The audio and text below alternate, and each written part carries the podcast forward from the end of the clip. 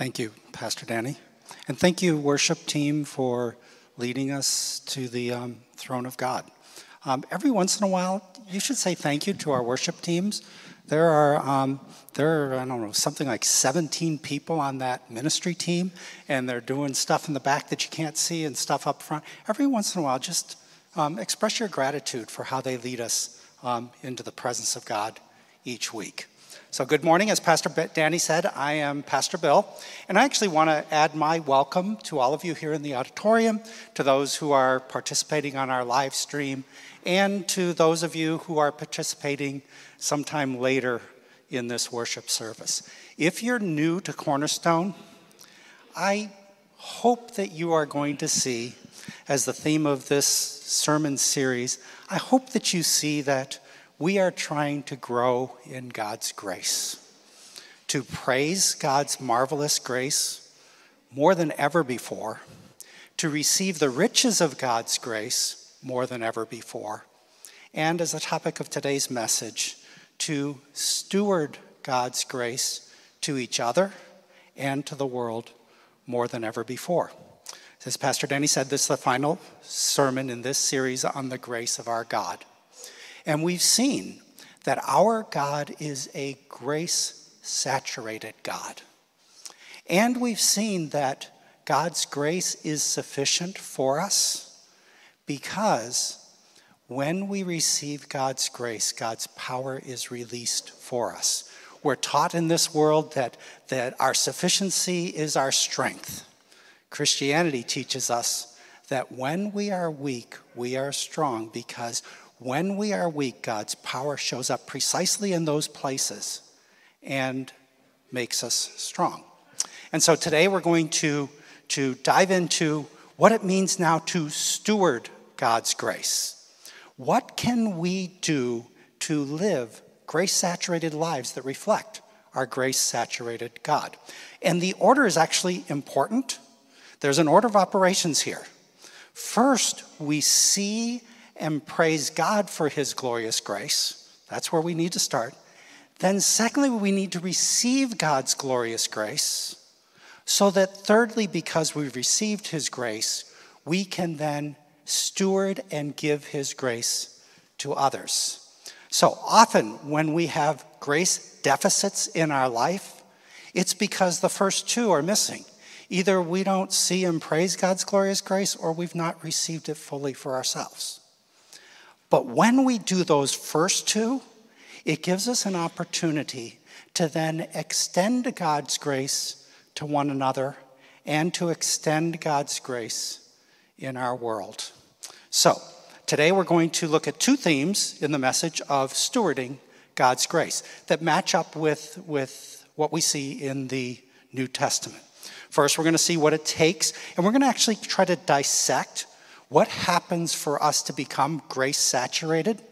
Um, and then we're going to explore a very, very practical way that God gives every follower of Jesus Christ a practical way for us to steward God's grace every day for the rest of our lives. And then we're going to close with communion as an opportunity for us to personally talk with Jesus about grace in our lives. So, first, let's explore what it takes to become grace saturated people. Um, as in the last two weeks, you received a three by five card when you came into the auditorium. If you don't have a card, raise your hand, and they will run around and give you cards. This is the last time we're doing this. It was just a theme through this series. So keep your hands up high.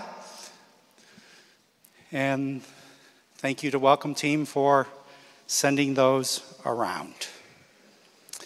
As with the last two weeks, I want to ask a question for you that only you are going to see the results. This is just going to be between you and God. Nobody else needs to know. So, in order to keep this message very real about becoming grace saturated people, about growing in grace, um, I would like you to take a moment and write on your three by five card the initials of some people that you're actually not okay with. Write down, maybe they're going to be people who have disappointed you Maybe it's people with whom you are angry or against whom maybe you have some bitterness.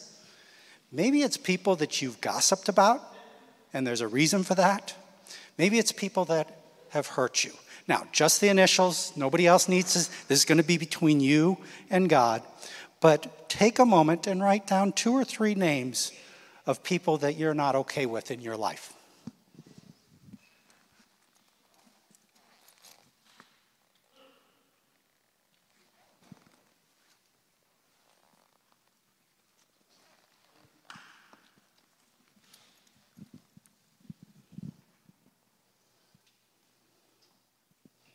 Be as honest as you can, because this is what's going to make stewarding God's grace very, very real for us.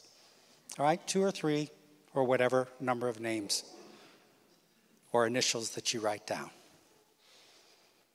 And then once you've done that, add like one or two other initials of people, people that you're actually you are okay with, but you would really, really, really like to learn how to give them more grace to bless them with more grace. So, where'd all this come from?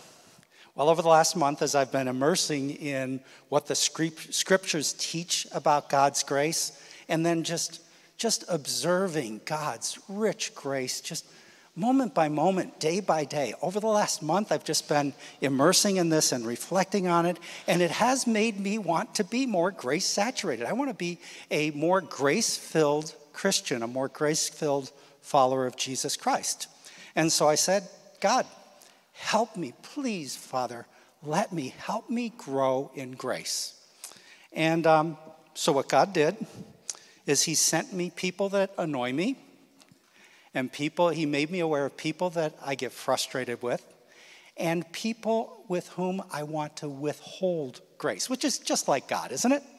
We say, God, help me grow in patience. And then he sends us people that stretch us so that because that's his perfect way for us to grow the spiritual fruit of patience.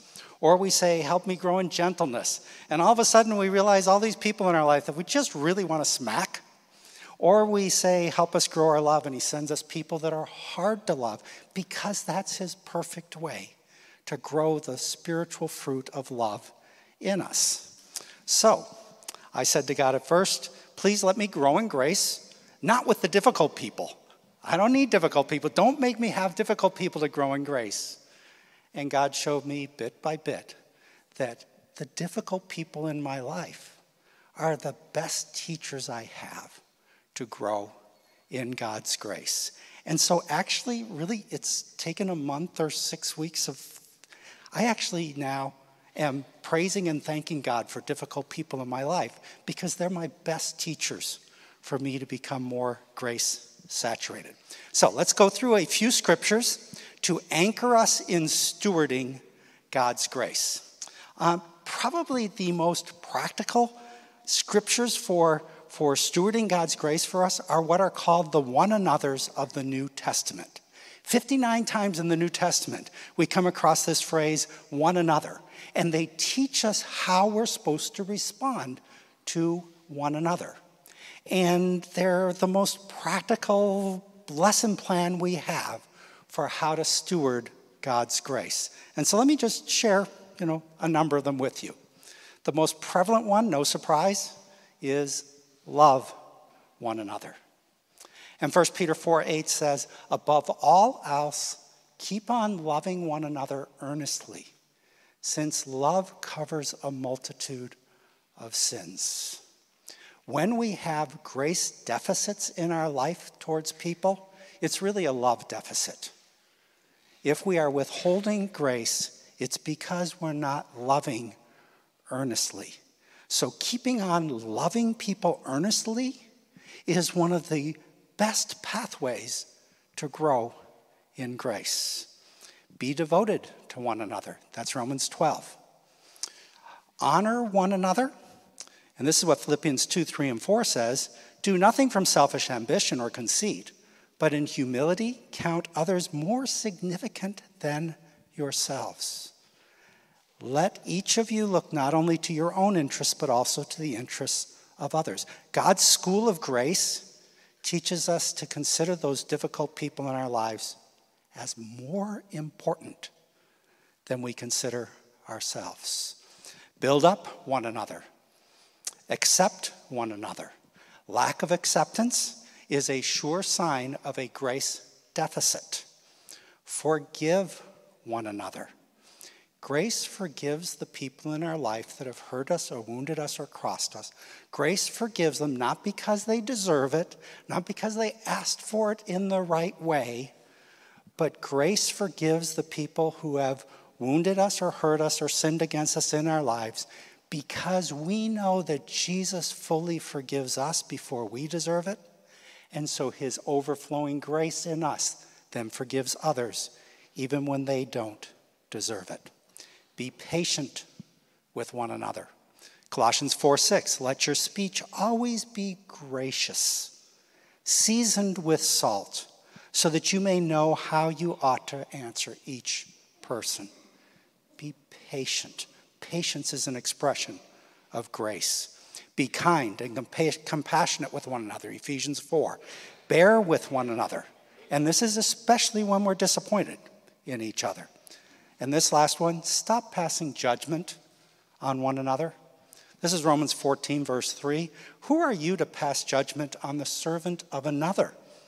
It is before their own master that they stand or fall, and they will be upheld, for the Lord is able to make them stand.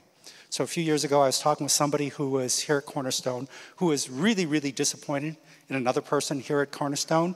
And the disappointment was real and it was kind of intense. But her conclusion wasn't to dismiss or diss the other person.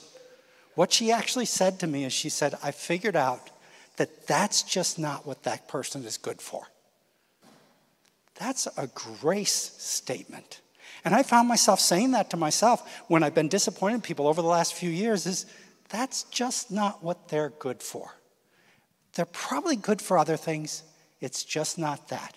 Because they weren't created to meet my expectations. God is their master. So I entrust them to God as their master.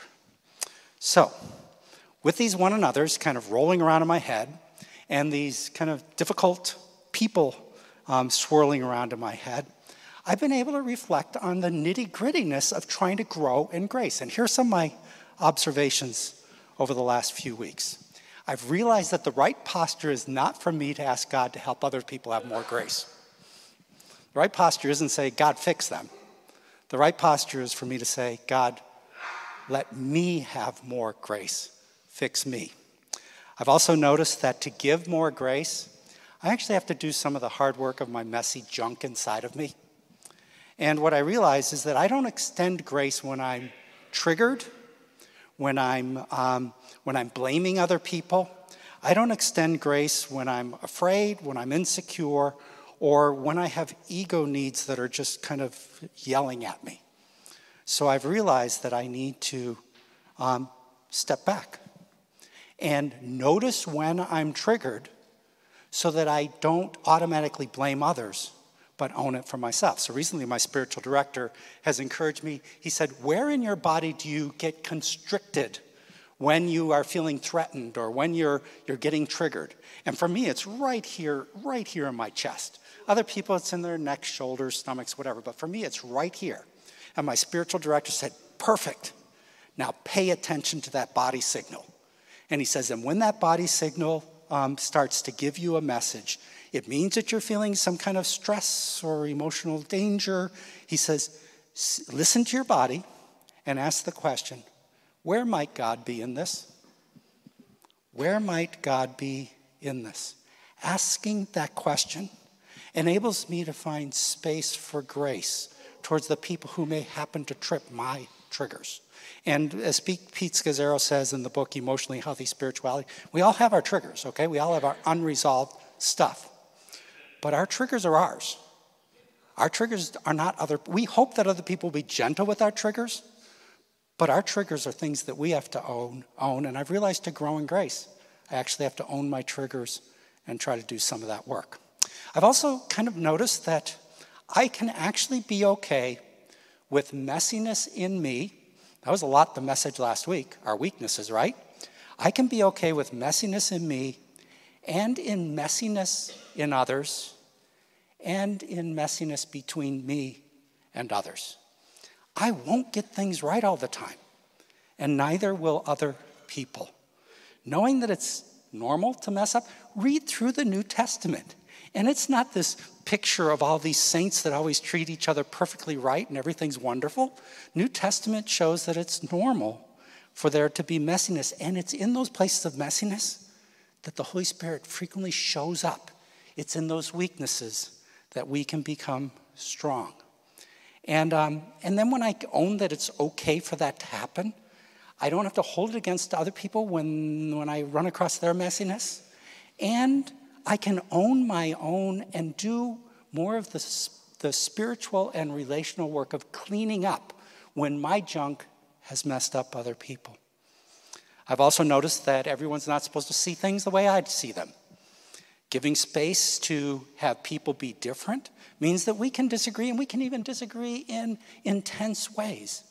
That's okay as well because God's made us different intentionally. And by honoring other people, I give them the grace to see things in ways that I might disagree without having to beat them down or fix them. I've noticed too that I need to open my eyes. I need to, to pay attention to all the people that I come across, to try to pay attention to where they may need some expression of grace in their day, which means that I can't always be on my agenda. I can't always be busy. I have to find energy to look for the grace that others need. And if I don't do that, I'm not going to grow in grace. And that's not just the difficult people, that's everyone that God sends across my pathway. Couple more. I've noticed that every day God gives me opportunities to extend blessing and favors to others. It might be a smile, it might be a word of affirmation, it may be a question, a sincere question of how are you doing? Every day, God gives me opportunities. And I didn't see those before I started focusing on the riches of God's grace. And then I started feeling God's grace towards me.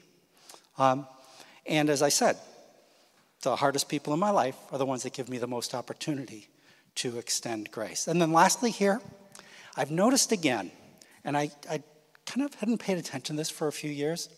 I've noticed again that my expectations, if I don't manage my expectations of people, my expectations become premeditated resentments.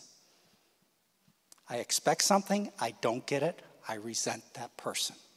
And so I've been reminded again to manage my own expectations because, again, people aren't created to meet my expectations, they're created to meet the Lord's expectations. And if I don't manage my expectations with grace, then very often it can turn to bitterness towards people.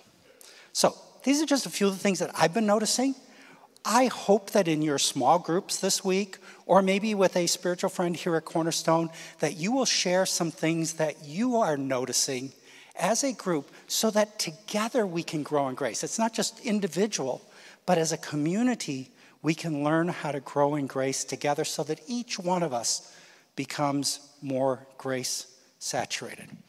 Because the reality is that we've all been kind of broken over the last few years in some way. It's been hard on most of us, probably all of us, which means we've all probably been grace deficient in some ways over the last few years. Almost surely, almost surely, we've all also needed or required more grace from other people. And that, that's actually okay, that's how we grow. But this is a perfect time. It's a God ordained time, I think, for Cornerstone, for me. I suspect for the church in our culture I think this is a God ordained time for us to grow in grace, to grow in praising God's grace, to grow in receiving God's grace, and to grow in extending God's grace. It doesn't take any work at all to imagine a grace deficient community. We see those all the time. We saw it in the elections this last week. We see it in many churches that are grace deficient. We see it in our polarized culture. But just imagine, imagine the depth, Imagine the riches of a grace saturated community where you're not accepted because you, you meet people's expectations and you do things the right way, but where you are accepted because you are created in the image of God and you are therefore of inestimable value. And that part settled. And now we grow. Imagine that kind of community. That's the kind of community I want to contribute to. That's the kind of community I want to be part of. And imagine the testimony to the world of a group of people who are grace saturated towards one another and towards others who may not agree with them. All right, before we come to communion, let me share with you, I think, one of the most practical, down to earth ways Christianity teaches us to steward God's grace. And this applies for the rest of your life. Take out your three by five card again, flip it over to the other side. And now I want you to write on your three by five card at least three of your spiritual gifts. Write your spiritual gifts on the card. If you've taken the gifts and calling class here at Cornerstone, hopefully you remember them. If you took the class and you don't remember your gifts, it's you're not stewarding them very well. Okay. So um, if you've if you've not taken the Cornerstone class, perhaps you've taken another gifts assessment at some point in your Christian life. Um, so write down two or three of your spiritual gifts. If you actually have no idea of your spiritual gifts, um, then it is time for you to learn about spiritual gifts. You can email me at bill at cornerstoneboston.org. I'll send you the spiritual gifts questionnaire we use here at Cornerstone, and, um, and you can take it and start to get an idea of your spiritual gifts. I can't emphasize this enough, um, but Paul says in 1 Corinthians 12:1, he says, Don't be ignorant about spiritual gifts. Okay? Just that blunt. Don't be and I can't emphasize enough how important it is for you to start to discover your spiritual gifts. Why on earth would I bring up spiritual gifts in a sermon about stewarding God's grace? Because of this. The Greek word for spiritual gift is actually a compound word that has two words that are grace gift. Charis is the Greek word for grace, the word that we've been basing these three messages about. Everything you hear about God's grace in the scriptures, the Greek word is charis. The Greek word for spiritual gift is charismata. Your spiritual gifts are grace gifts given to you by the Holy Spirit so that you can receive, obviously, God's gift, but more so so that you can express God's grace to everyone else in your life. It turns out that God is so grace saturated that when we come to Jesus, He gives each and every one of us one or two or three kind of facets of His grace so that the world can see what God's grace looks like, so they can experience it, so that we have the joy of stewarding and giving others some of the glorious riches of the grace of God. God wants us to steward his glorious grace so much. He's so grace saturated that he has made every one of us extremely competent in some areas to express his grace to the world. So let me go just very basically, if you haven't ever looked at spiritual gifts, here's the working definition we have for spiritual gifts here at Cornerstone. And, um, and we go over it phrase by phrase in the class together. Um, and it's, it's developed by the same people who created the questionnaire that we use here at Cornerstone. And here's the definition of spiritual gifts spiritual gifts are special abilities given by the Holy Spirit, distributed to every believer. I say this in the class. If you really, really want to annoy me, take the class from me, and then afterwards, at some point, say, I don't think I really have any spiritual gifts. And then I'll just smack you, okay? And then I'll try to give you more grace right after I smack you. to every believer, spiritual gifts, special abilities given by the Holy Spirit, distributed to every believer according to God's design and grace for the common good. Every spiritual gift that you wrote down in your card. And if you don't know what they are, when you discover them, Every gift is an expression of some aspect of the riches of God's grace. which is why spiritual gifts, it's so important for every follower of Jesus to discover, deploy, develop, and delight in your spiritual gifts because that's how God's trying to touch each of us and the world with the riches of his grace. So just two scriptures here.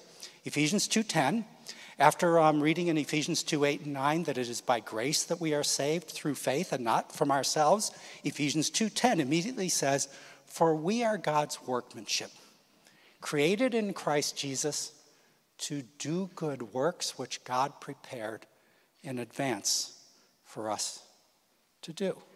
Brothers and sisters, by grace you have been saved, and you are God's workmanship before you even came into existence. In the class, I say that, that, that, one of the truths that we need to realize as Christians is that our essence preceded our existence. Before you even came into existence, God was thinking to himself, there's going to be a certain point in time when I'm going to need a certain person, a specific, unique person with these kinds of background experiences and these kinds of perspectives on life, these kinds of wounds, these kinds of, of strengths. I'm going to need them, and I'm going, to, I'm going to need them to do very specific things. So when I create them, I'm going to give them these specific spiritual gifts. And there came a point in time when God created you to be that person that He has created for you to be.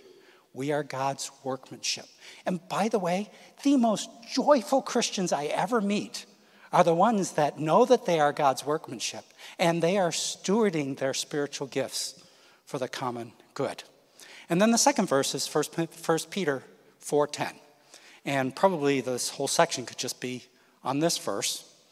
Each of you should use whatever gift, charismata, whatever grace gift, each of you should use whatever gift you have received to serve others as faithful stewards of God's grace in its various forms. Our spiritual gifts are assignments from God, and they're capacities from God. Our spiritual gifts are given to us so that we can express the riches of God's grace in its various forms. So, yes, figure out your Myers Briggs, which, by the way, the Myers Briggs is based on the New Testament theology of spiritual gifts created by a mother daughter, Christian mother daughter team. Yeah, figure out your Myers Briggs. Figure out your Enneagram because you were knit together. God was made you on purpose the way He made you. But figure out your spiritual gifts because this is your direct assignment from God, and this is your greatest joy to express the amazing grace of God in your life and in our world. Let's not frustrate and block the grace of God by ignoring our spiritual gifts. Let's commit or recommit to discover, deploy, develop, and delight in our spiritual gifts.